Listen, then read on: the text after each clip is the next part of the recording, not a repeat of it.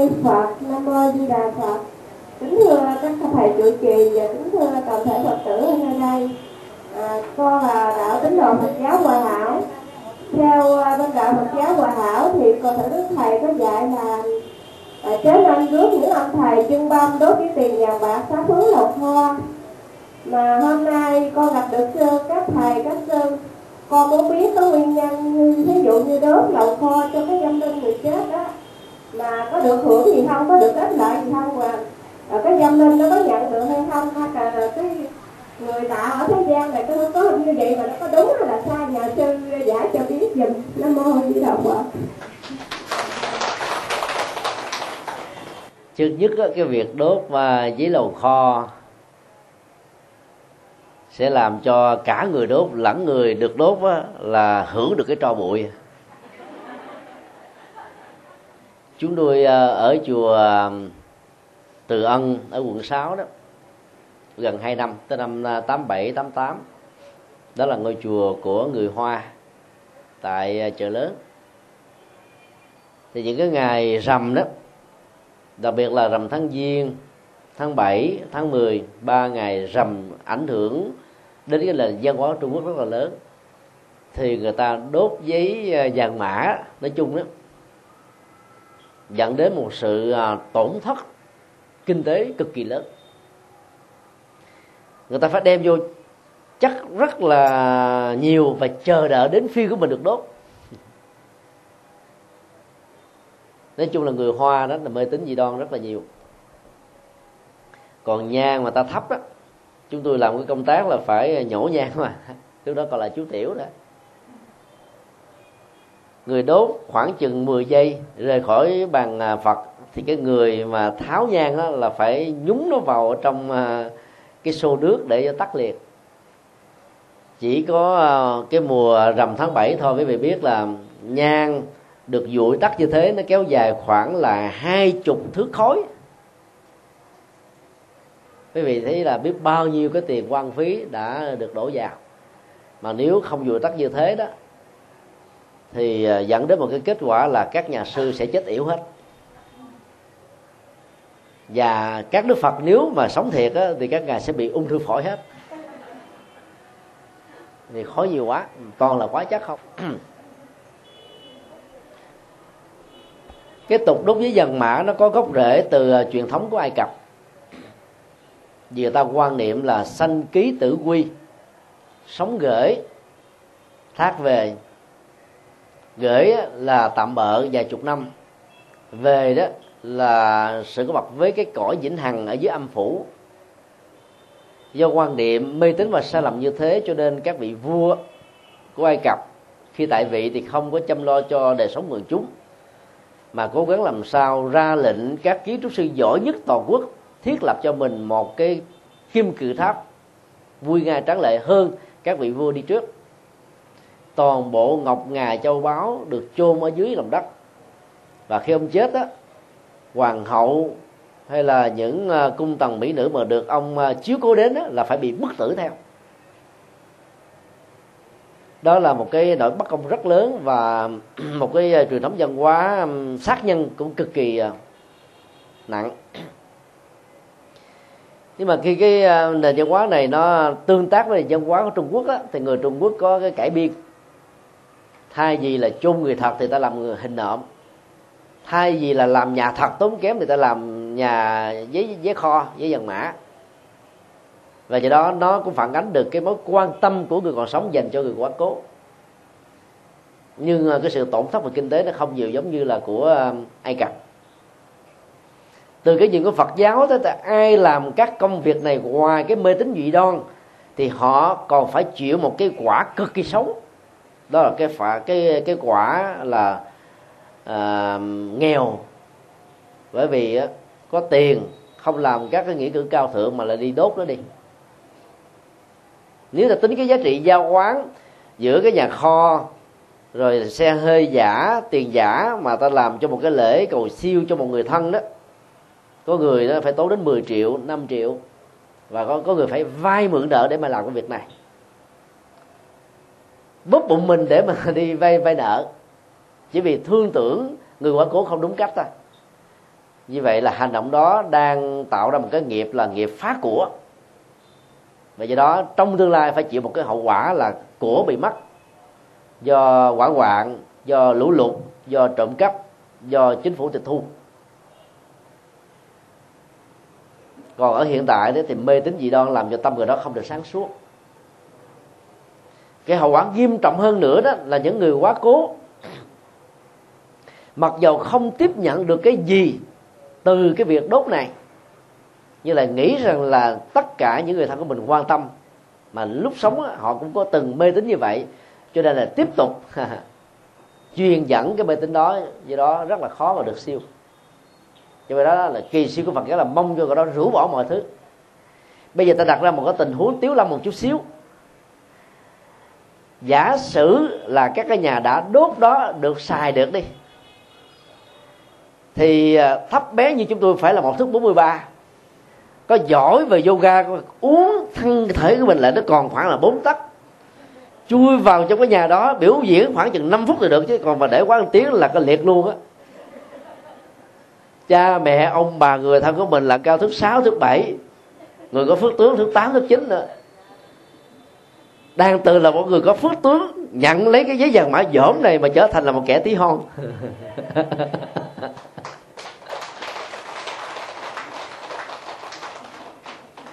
Cho nên về mọi phương diện không có giá trị gì. Nó chỉ có một cái uh, truyền thông căn bản. Đốt giấy vàng mã vốn là mê tín dị đoan nhưng mà những người hương linh mà mê tín á, lúc còn sống á, cảm thấy là an tâm rằng là người còn sống vẫn còn nhớ đến mình. Giá trị đó là duy nhất nếu người đó chưa siêu. Cái tính cách uh, truyền thông trong văn hóa này ta giữ lại mà thay đổi cái cách thức thể hiện. Để thể hiện sự quan tâm á, nó có nhiều cách lắm. Ví dụ ta tổ chức một lễ cầu siêu làm các phước báo và công đức là hồi hướng cho họ để họ được tiếp nhận cũng là một sự quan tâm nhưng mà ý nghĩa tích cực hoặc ta đi dấn thân làm mà giúp đời, giúp người. Và mong truyền cái à, kết quả đó cho người mà mới vừa ra đi. Và quan trọng hơn nữa là mong cho nó được siêu thoát. Chứ bây giờ là phật tử, một mặt thì mình tới chùa thỉnh cầu siêu. Nhưng mà khác là mình làm ở nhà muốn, ông bà mình ở ngoài chỗ đó, nên mình mâu thuẫn nội tại rồi trong một hành động mình đã tự mâu thuẫn rồi là làm sao có giá trị được, phải không ạ? À? như vậy là à, người quá cố không biết là nghe theo các ông thầy, sanh về tây phương cực lạc hay là sanh theo nghiệp, hay là nghe theo con cháu là mời ở cái nhà đó chung được ở cái nhà mà ông bà tạo ra nữa. Dưới lòng đất làm gì có âm phủ. Không hề có âm phủ dưới lòng đất cho nên là sống không nên gọi đó là tạm thời. Ở dưới ta có đến vài chục năm. Nghĩ nó là tạm thời đó rất nhiều người tiêu cực lắm không muốn làm gì hết. Thôi, thôi mốt rồi ai chết cũng giống như nhau làm chi nữa. Cái đó là tiêu cực. Còn đức phật dạy chúng ta là phải tinh tấn làm ngoài làm mãi kiên nhẫn để vượt qua tất cả những trước như thử thách. Cho lúc nào nhắm mắt sửa tay thì thôi. Còn sống là phải còn nỗ lực tinh tấn để mà làm. Làm những việc báo chuyển những nghiệp xấu để ta được an vui hạnh phúc cho mình và cho người. Còn khi chết rồi là đừng bận tâm về cái chuyện mà là có đốt giấy hay không đốt giấy. Ai mà không đốt giấy thì người đó có phước, còn đốt giấy đó là tổ phước đấy. Chúng tôi dự đoán là trong một tương lai, có thể là 10 năm 20 năm, nó sẽ có những cái tòa án quốc tế đó, cấm làm tiền giả quốc tế. Vì tiền giả này là phạm luật giả đô la giả đồng châu âu giả đồng úc giả đồng việt nam giả đủ kiểu hết. Mà không biết tại sao luật pháp không chịu nghiêm trị.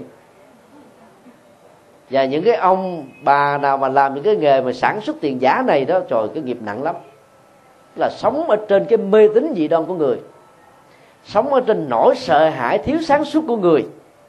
Sống ở trên cái cách thức làm cho người chết á, vì quyến liếc bình rịnh vào những cái quan tâm không có giá trị này mà khó được siêu. Thì nghiệp đó cực kỳ xấu. Và nó phát sanh từ phía trung quốc. Còn là các phật tử thuần thành đó thì ta không nên làm việc thế. Trong lễ tang từ lúc nhập liệm đừng bỏ giấy vàng mã vô ở trong hòm. Bỏ giấy vàng mã nhiều thân thể rửa sớm thì giả xài không được, mà sự chấp trước sẽ làm cho người đó khó siêu. Cho nên trong lúc ờ, liệm đó, ta chỉ bỏ trà thôi.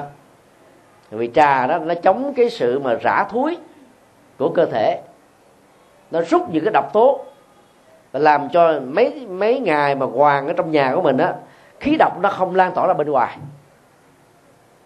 Sau này ta lấy bông lài, nó rẻ tiền hơn. Có nhiều người là à, lấy mặt cưa cái tác dụng ờ, rút hơi nó không có. Đó là lý do mà người ờ, trong chùa ta khuyên đến các lễ tang ai mà uống trà đừng có uống. Trà nó rút cái hơi độc mà. Cho nên uống về cái mình dễ bị bệnh lắm. Nếu mình yếu á, dễ bị bệnh. Chứ bỏ tiền, bỏ vàng, bỏ bạc, ngọc ngà, châu báu vô là làm cho người chết bị lỏng quẩn. Nếu ta cần bỏ, ta để chiếc áo tràng cái sâu chuỗi, cái bàn phải quy y, danh hiệu của đức phật, những thứ mà nó gắn liền với đời sống tâm linh của người này lúc mà họ còn sanh tiền. Để nhắc nhở rằng họ là một phật tử, mà một phật tử là gì là phải biết vẫy tay chào với cái thân thể vật lý này không có tiếc nuối. Nhờ cái đó thì người chết này được hộ niệm thường xuyên, mà không cần phải có một người phật tử, một cái ban hộ niệm, một ông thầy hộ niệm. Tất cả cái đó nó đóng vai trò như là người hộ niệm trung thành, giúp cho người đó không còn rơi vào trạng thái chấp trước. Được như thế thì à, người mất sẽ được lệ lạc, người sống sẽ không gieo những cái nghiệp gọi là phá của tổn phước. Thì cả hai đều được ăn vui và hạnh phúc. Xin điều câu hỏi khác. Nam mô bổn sư thích ca mâu ni phật. Kính bạch thầy, con phật tử hiểu ngọc xin được hỏi người tu niệm phật, niệm đến công phu thành một mạng, làm sao biết được mình sẽ vãng sanh? Về thượng phẩm hay hạ phẩm? Thối chuyển hay không thối chuyển? Với tình trạng nào có thể thối chuyển, tình trạng nào không thối chuyển? Xin thầy chỉ dạy. Nhu cầu về cái biết này làm cho chúng ta mệt mỏi lắm. Bởi vì nó không có những cái thước đo chuẩn xác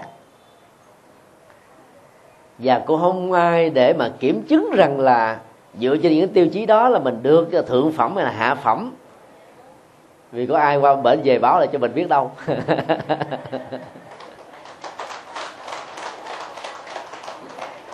Ở trong kinh đó, đức phật có nói ờ, một điều à, về cái múi thời gian trên lệch giữa các hành tinh đó là điều mà chúng ta cần phải ghi nhận một ngày một đêm ở một số à, hành tinh khác đó, nó bằng là một tháng của hành tinh à, chúng ta. Có chỗ là bằng một năm có chỗ bằng vài chục năm. Cái khoảng cách à, vật lý về tây phương cực lạc được mô tả trong kinh a di đà đó hàng vật ức tức là cái con số rất là lớn. Ta có thể nói như là năm ánh sáng khó đo được lắm cái khoảng cách vật lý nó càng xa thì cái tỷ lệ về múi giờ trên lệch đó nó càng tỷ lệ thuận. Cho nên ờ, một người nào đó sanh trên đó mà muốn về để ờ, bảo nghiệm cho một cái người nào đó muốn biết về những chuyện này thì khi quay trở về, có mặt với hành tinh này đó, là người đó đã đi đầu thai mấy kiếp rồi. Cho nên đừng nên bận tâm về cái vấn đề à, làm thế nào để được thượng phẩm, thượng sinh cái quan trọng nhất là chúng ta phải thực tập theo à, nội dung mà kinh A Di Đà mô tả. Theo chúng tôi là có à, năm. Thứ nhất là căn lành nhiều. Căn lành được hiểu trong à, thuật ngữ Phật học đó, là chuyển hóa lòng tham, lòng sân, lòng si. Không còn tham, sân, si nữa là gọi là căn lành. Nó khác với dân gian hiểu một cách rất là sai. Nó có căn đi tu, người này có căn ăn chay. Nghĩa là giống như có cái duyên hay là có những cái hạt giống cũ trong quá khứ đó. Còn cái căn lành là nỗ lực ở hiện tại không còn tham sân si là, là có căn lành. Vì ba cái căn xấu là tham sân si mà. Mà căn lành không phải là vừa hay là lơ tơ mơ mà phải căn lành nhiều. Nghĩa là tu dạng thiện công đức phước báo. Thì mới có được cái căn lành nhiều chứ không phải đơn giản. Điều thứ hai là phước báo nhiều. Ai tu theo tịnh độ tông mà làm thiện lơ tơ mơ là chưa đi tới đâu là phật tử mà muốn an lạc hạnh phúc mà chưa có làm làm lành á, là cũng chưa đi tới đâu. Không làm ác thì không có phước gì hết á. Không làm ác là không bị luật pháp nghiêm trị đó không làm ác còn phải làm thêm các việc lành. Làm việc lành không chưa đủ, đức phật còn dạy là làm việc lành với động cơ, tâm thanh tịnh. Thì hành động lành đó mới được là hành động vô ngã vị tha. Làm hoài làm mãi kiếp này kiếp kia làm đến lúc nào không còn gì để làm nữa thì thôi. Mà chuyện đó là chuyện không bao giờ có đức phật thành đạo rồi, đức phật vẫn tiếp tục làm lành. Cho ngài mà làm cho tha nhân. Cho nên kinh Di Đà nói là phải làm lành nhiều. Thứ ba là nhân duyên tốt nhiều. Nhân duyên tốt nó bao gồm là môi trường, điều kiện, xã hội, rồi những con người giao tế của chúng ta. Ví dụ à, mời mọc tới à, khách sạn và biết nó là một đạo tràng thì cái này là nhân duyên tốt. Một năm mà làm hai ba lần thì chưa phải là nhiều. vẫn còn là lơ tớ mơ thì phải làm nhiều hơn nữa mà là nhân duy tốt nhiều. Tới đây đó, mà mình lập đầu tràng mà chỉ có hai ba người tới thì không phải là nhân duy tốt nhiều, mà nhân duy mới bắt đầu thôi. Đông như thế này là nhiều, ha, phải à? như vậy là cái cái điều kiện tốt do chúng ta tạo dựng ra đó, nó cần thiết lắm. Tại vì à, ta khó có thể tu trong một môi trường không không thuận lợi.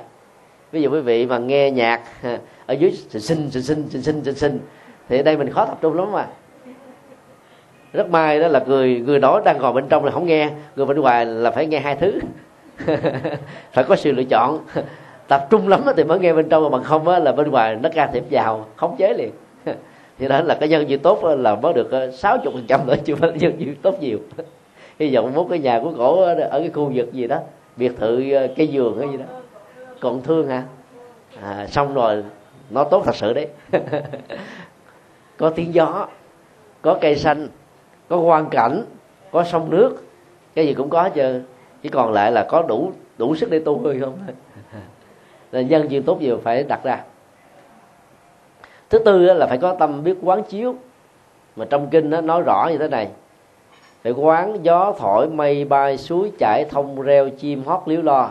Đều là pháp âm vi diệu của tứ diệu đế, của bát chánh đạo, của bảy bồ đề phần, của con đường giải thoát, của con đường chuyển hóa các hiện tượng đó ở đâu cũng có hết á. Ở đây chúng ta thấy có gió thổi vậy. Lâu lâu cũng thấy có hai con chim xung quanh nó kêu. Mây nó cũng bay. Không có cây cây thông thôi nhưng mà cũng có những cây khác. Cho nên là các hiện tượng uh, thiên nhiên này chỗ nào cũng có. Miễn là ta có tâm quán chiếu thì chỗ đây nó cũng là đạo tràng chỗ đây nó cũng là tịnh độ.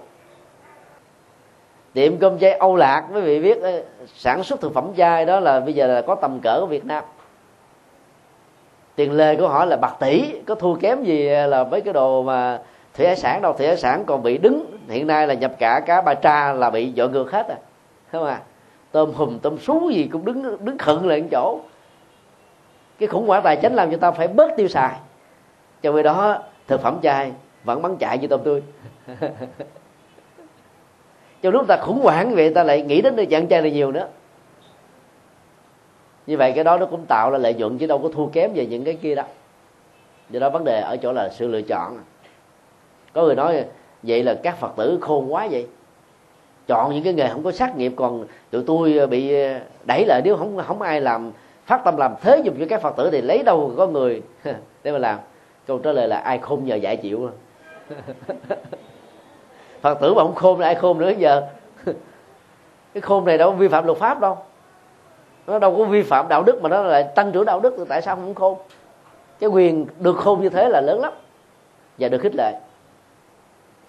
Do đó đó là à, vấn đề chọn một cái nghề nghiệp mà nó ảnh hưởng đến sát nghiệp hay không đó đó là sự thông minh của chúng ta. Dĩ nhiên là có cái trực tiếp cái gián tiếp cái nặng cái nhẹ tùy theo tình huống mà ta nên chọn lựa. Bây giờ à, mình đã có một cái giai đoạn lâu rồi mình có thể ngưng nó bớt để mình làm việc khác. Nó cũng có thể có một cái doanh thu tương đương. Còn à, trong một tình huống lấy cái tiền lời để cúng chùa và một người lấy tiền lời để ăn trác tán thì cái người ăn trác tán phước sẽ tổn giảm nghiệp sẽ gia tăng. Cái con đường khổ đau hạnh phúc người đó sẽ trước mặt và trong tương lai. Còn các người biết đi cúng chùa thì nghiệp nó giảm bớt một phần cái tiền này mình biết chia sẻ, còn mấy ông thầy mà nhận cái đó thì không có chịu nghiệp giùm mình đâu.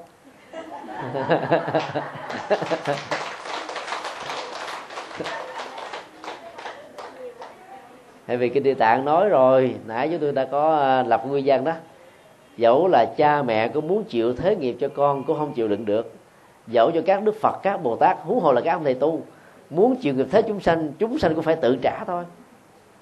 Không ai giải quyết thế cho ai được vấn đề cho đức phật dạy phương pháp để ta tháo gỡ thôi. Bác sĩ không thể lãnh bệnh dùm cho bệnh nhân. Bác sĩ chỉ chữa bệnh cho bệnh nhân thôi chứ không lãnh bệnh dùm được. Tuy nhiên, dù sao đi nữa, người đặt câu hỏi cũng đáng được khích lệ, đáng được tán dương là biết sử dụng đồng tiền đó để làm phước. Còn hơn là sử dụng đồng tiền đó cho những cái hoạt động nó không phải là phước. Huống hồ là ăn ăn chơi chát tán này lại càng xấu hơn nữa bây giờ à, rất là khó để bỏ những cái nghề mà liên hệ đến sát nghiệp lắm. Tại vì nó tạo ra doanh thu. Rồi bây giờ có nhiều người nói, bỏ cái đó rồi làm cái nghề gì? Như thể là đó là cái nghề duy nhất mình không có nghề khác. Thế giới này nó có đến vài ngàn cái nghề. Mình cố gắng tìm rồi trước sau gì cũng được thôi. Có thể là ta bị tổn thất trong vài ba tháng, rồi sau đó ta khỏi phải tổn thất lâu dài chịu khó một thời gian để khỏi phải khó chịu chịu quả. Đó là sự lựa chọn hết. Thì từ từ uh, suy nghĩ thêm rồi chúng ta sẽ chọn ra được cái um, quyết định uh, có lẽ cho chúng ta và không phải uh, trả một cái nghiệp quá nặng ở trong tương lai. À, xin đi câu hỏi khác và có lẽ cũng là câu hỏi cuối cùng.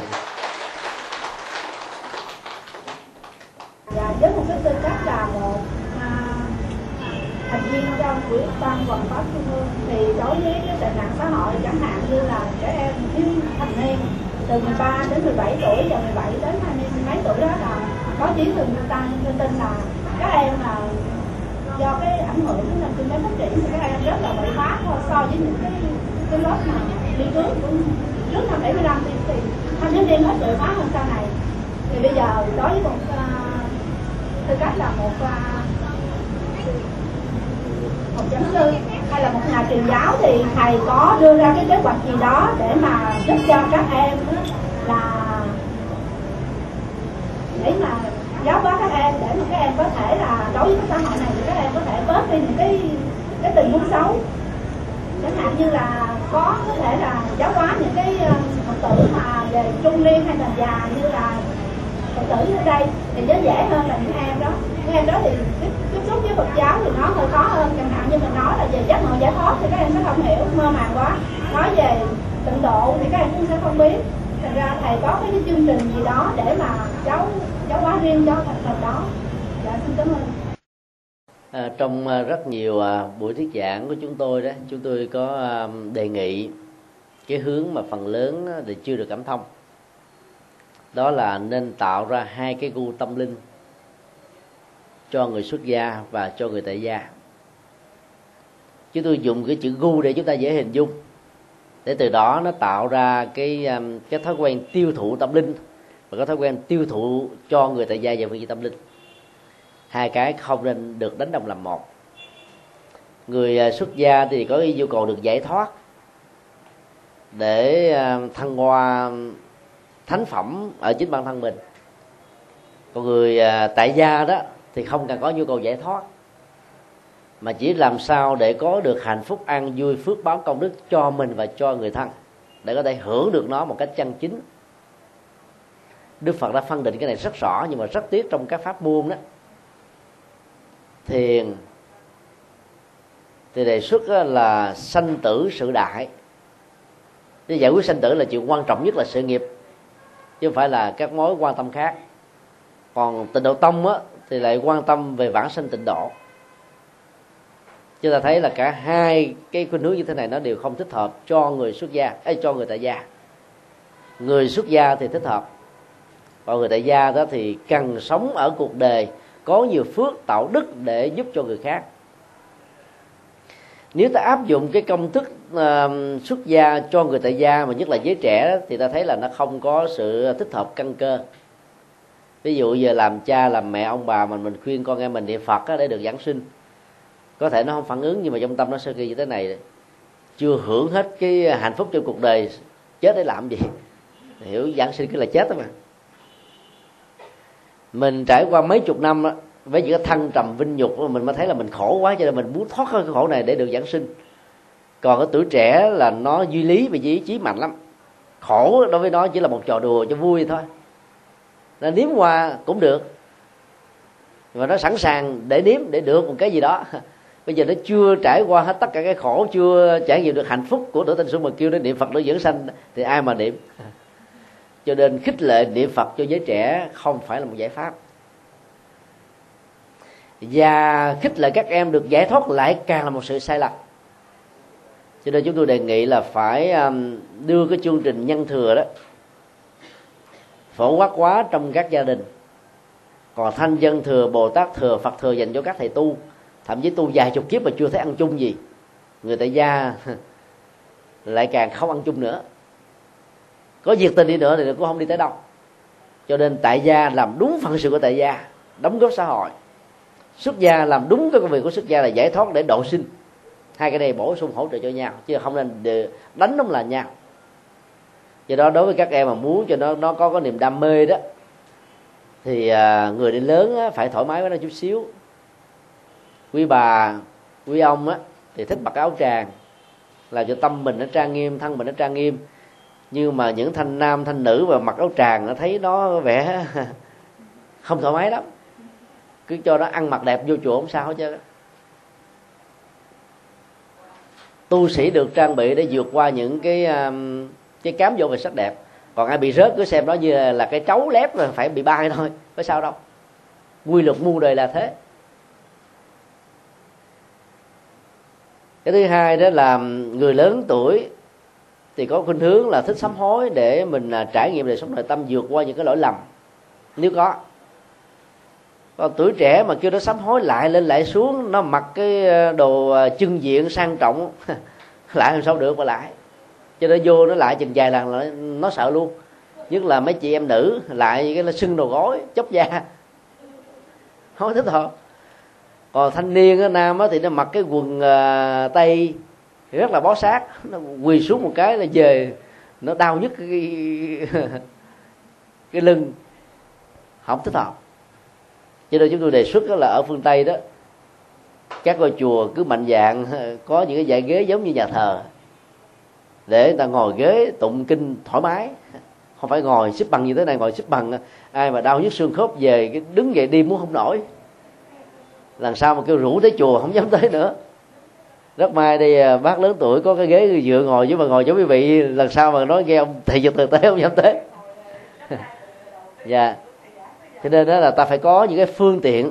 Cái đó cái đại di đà gọi là gọi là là, là cái à, nhân viên tốt đó cái ghế là nhân viên tốt cho người lớn tuổi mà cũng là cái nhân viên tốt cho người trẻ tuổi.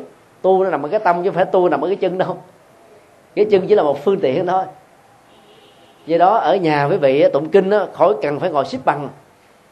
Quý vị cứ làm đi không sao hết trơn á. Để bằng thờ phật như thế này để cái ghế. Lại xong rồi lúc đầu lại thì bỏ ghế ra. Rồi lúc mà tụng kinh, quý vị bắt cái ghế ngồi thẳng đứng lưng đàng hoàng để cái bàn, để kinh lên mà đọc. Không có tổn phước gì hết. Phước báo vẫn có tương đương với điều kiện là tâm mình thành kính. Và như vậy ta mới có cái độ bền. Chứ bây giờ những vị mà đang bị thoát vị đĩa điểm, đau nhức xương khớp, mà cứ ngồi xếp bằng là mệt rồi. Mà ngồi kiết già liệt sớm hơn chứ đừng nói nghe nói là ngồi tư thế qua sen là tốt đâu. Tùy người. Và ai ngồi không được thì có thể đi kinh hành cũng được không sao hết á. Do đó ta phải hiểu rõ được cái bản chất của cái việc thực tập á, thì nó mới có tác dụng thì tương tự. Đối với giới trẻ ta phải có những cái sinh hoạt trẻ trung thoải mái mà cái đó nó liên hệ đến gì? Nhạc. Hiện nay đó thì à, chùa giác ngộ đã xuất bản được à, bốn đĩa nhạc đó là nhạc kinh a di đà nhạc kinh phổ môn, nhạc kinh du lan, và đang à, chuẩn bị xong cái nhạc kinh sám hối. Sắp đến thì nhạc kinh dược sư.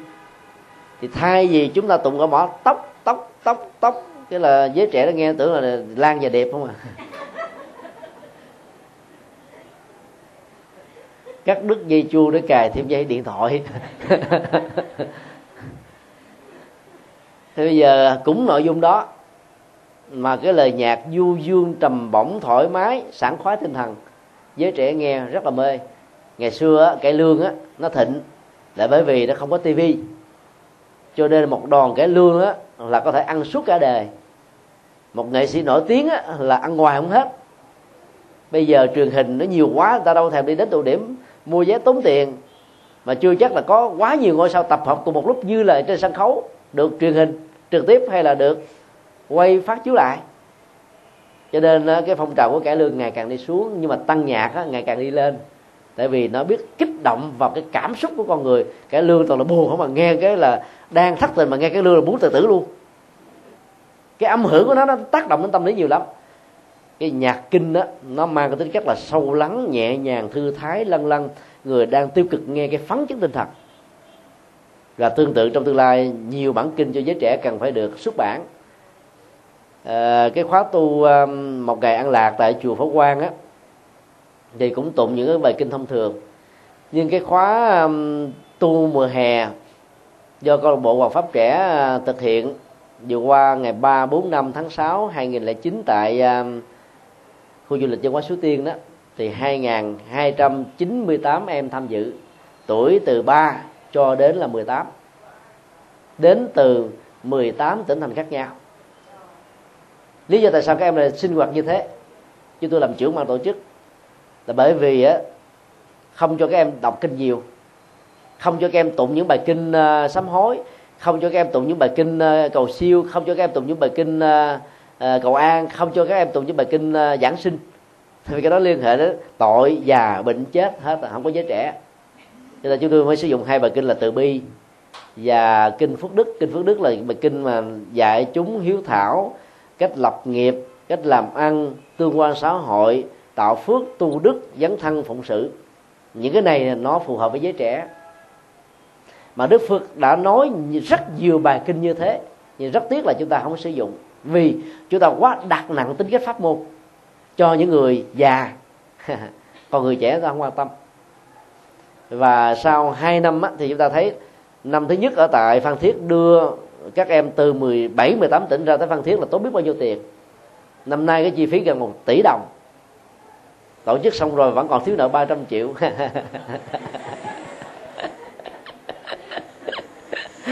Các em đến là vì đáp ứng được cái nhu cầu của nó. Tụng kinh là cũng hợp với cái giới trẻ.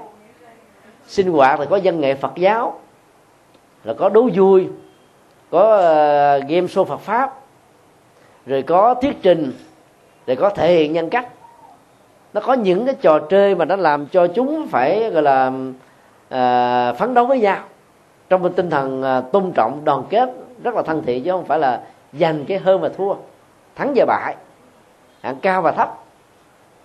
Và chỗ nào ngôi chùa nào đạo tràng nào mà có những hoạt động thích hợp với giới trẻ thì giới trẻ đến à mà muốn làm như vậy thì cha mẹ phải khích lệ. Vì bản chất của giới trẻ nó giống như cái cây, nó phát triển tự nhiên của nó. Còn mình muốn nó theo ý mình á, mình phải uống nắng thôi. Cái hoa này sẽ gì nó đẹp là bởi vì ta cấm cái cao, cái thấp, cái này, cái nọ, màu, phối cảnh, sao nó mới ra đẹp được. Chứ còn ta để nó tự nhiên thì mấy cái hoa này đâu có đẹp đâu. Làm như thế này ta có thể bán là 300 ngàn. Nhưng mà mấy cái cây hoa này ra ngoài chợ mua có mấy ngàn đồng à.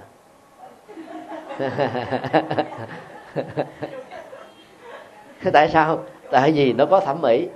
Thẩm mỹ là sao? Ta biết phối trí nó trong một cái cách thế với một tổng thể làm hài lòng cái mỹ cảm chúng ta. Bỏ tiền ra bao nhiêu cũng được hết trơn. Cái giải này bao nhiêu đâu mà làm lên thời trang cái bán thành nó là ba ngàn đô. Thì giải ra mua chỉ có vài trăm ngàn. Mà làm làm ra thời trang là ba ngàn đô.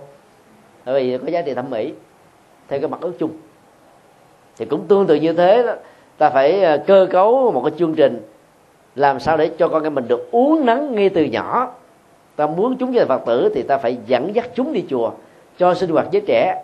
Hiện nay các gia đình phật tử tại các chùa rất là mạnh. Sinh hoạt với trẻ này đã, đã, đã bắt đầu có ở các tỉnh rồi. Lúc đầu nó sẽ không chịu đi nhưng mà khi đến mà có những ờ, chúng bạn trẻ với nhau thì kêu nó về nó không thèm về nữa. Bằng chứng là vừa rồi tại suối tiên á ba ngày mấy đứa nó trời ơi uh, ba má cho con ở thêm một hai ngày nữa ba má nó đâu cho. Lúc đầu năn nỉ nó đi nó không thèm đi. Mà khi đi tới rồi không chịu về. Vấn đề chỗ là nội dung có đủ sức hấp dẫn hay không? Hấp dẫn là cái gì? Nó phải hợp với cái gu của nó. Cho nên à, à, ta đừng có nhiệt tình. Cái gu của người lớn mình đang muốn giải thoát và muốn đứa con mình được giải thoát nó đâu cần giải thoát đâu. Nó cần niềm vui. Do đó ta phải có cái ờ, gia giảm cho giới trẻ. Giới trẻ tu tàn tàn cũng được. Cho nên trong gia đình phật tử không có tụng kinh. Gia đình phật tử chỉ có ờ, ca kinh thôi. Ca ở bài trầm hương đốt vậy đó. Rồi sau đó ra sinh hoạt. À còn á các phật tử lớn tuổi mà kêu niệm phật ngày 8 tiếng cũng sẵn sàng niệm. Tại vì chuẩn bị chết mà. Thanh niên mà kêu nó chuẩn bị chết như thế làm sao nó dám? Vấn đề là sai phương pháp luận không phù hợp với lứa tuổi thì kết quả không xong. Mà muốn làm được như thế thì phải sự phối hợp cha mẹ, nhà chùa và con em. Theo một cách thế thích hợp thì kết quả sẽ có. Và chúng ta kết thúc tại đây.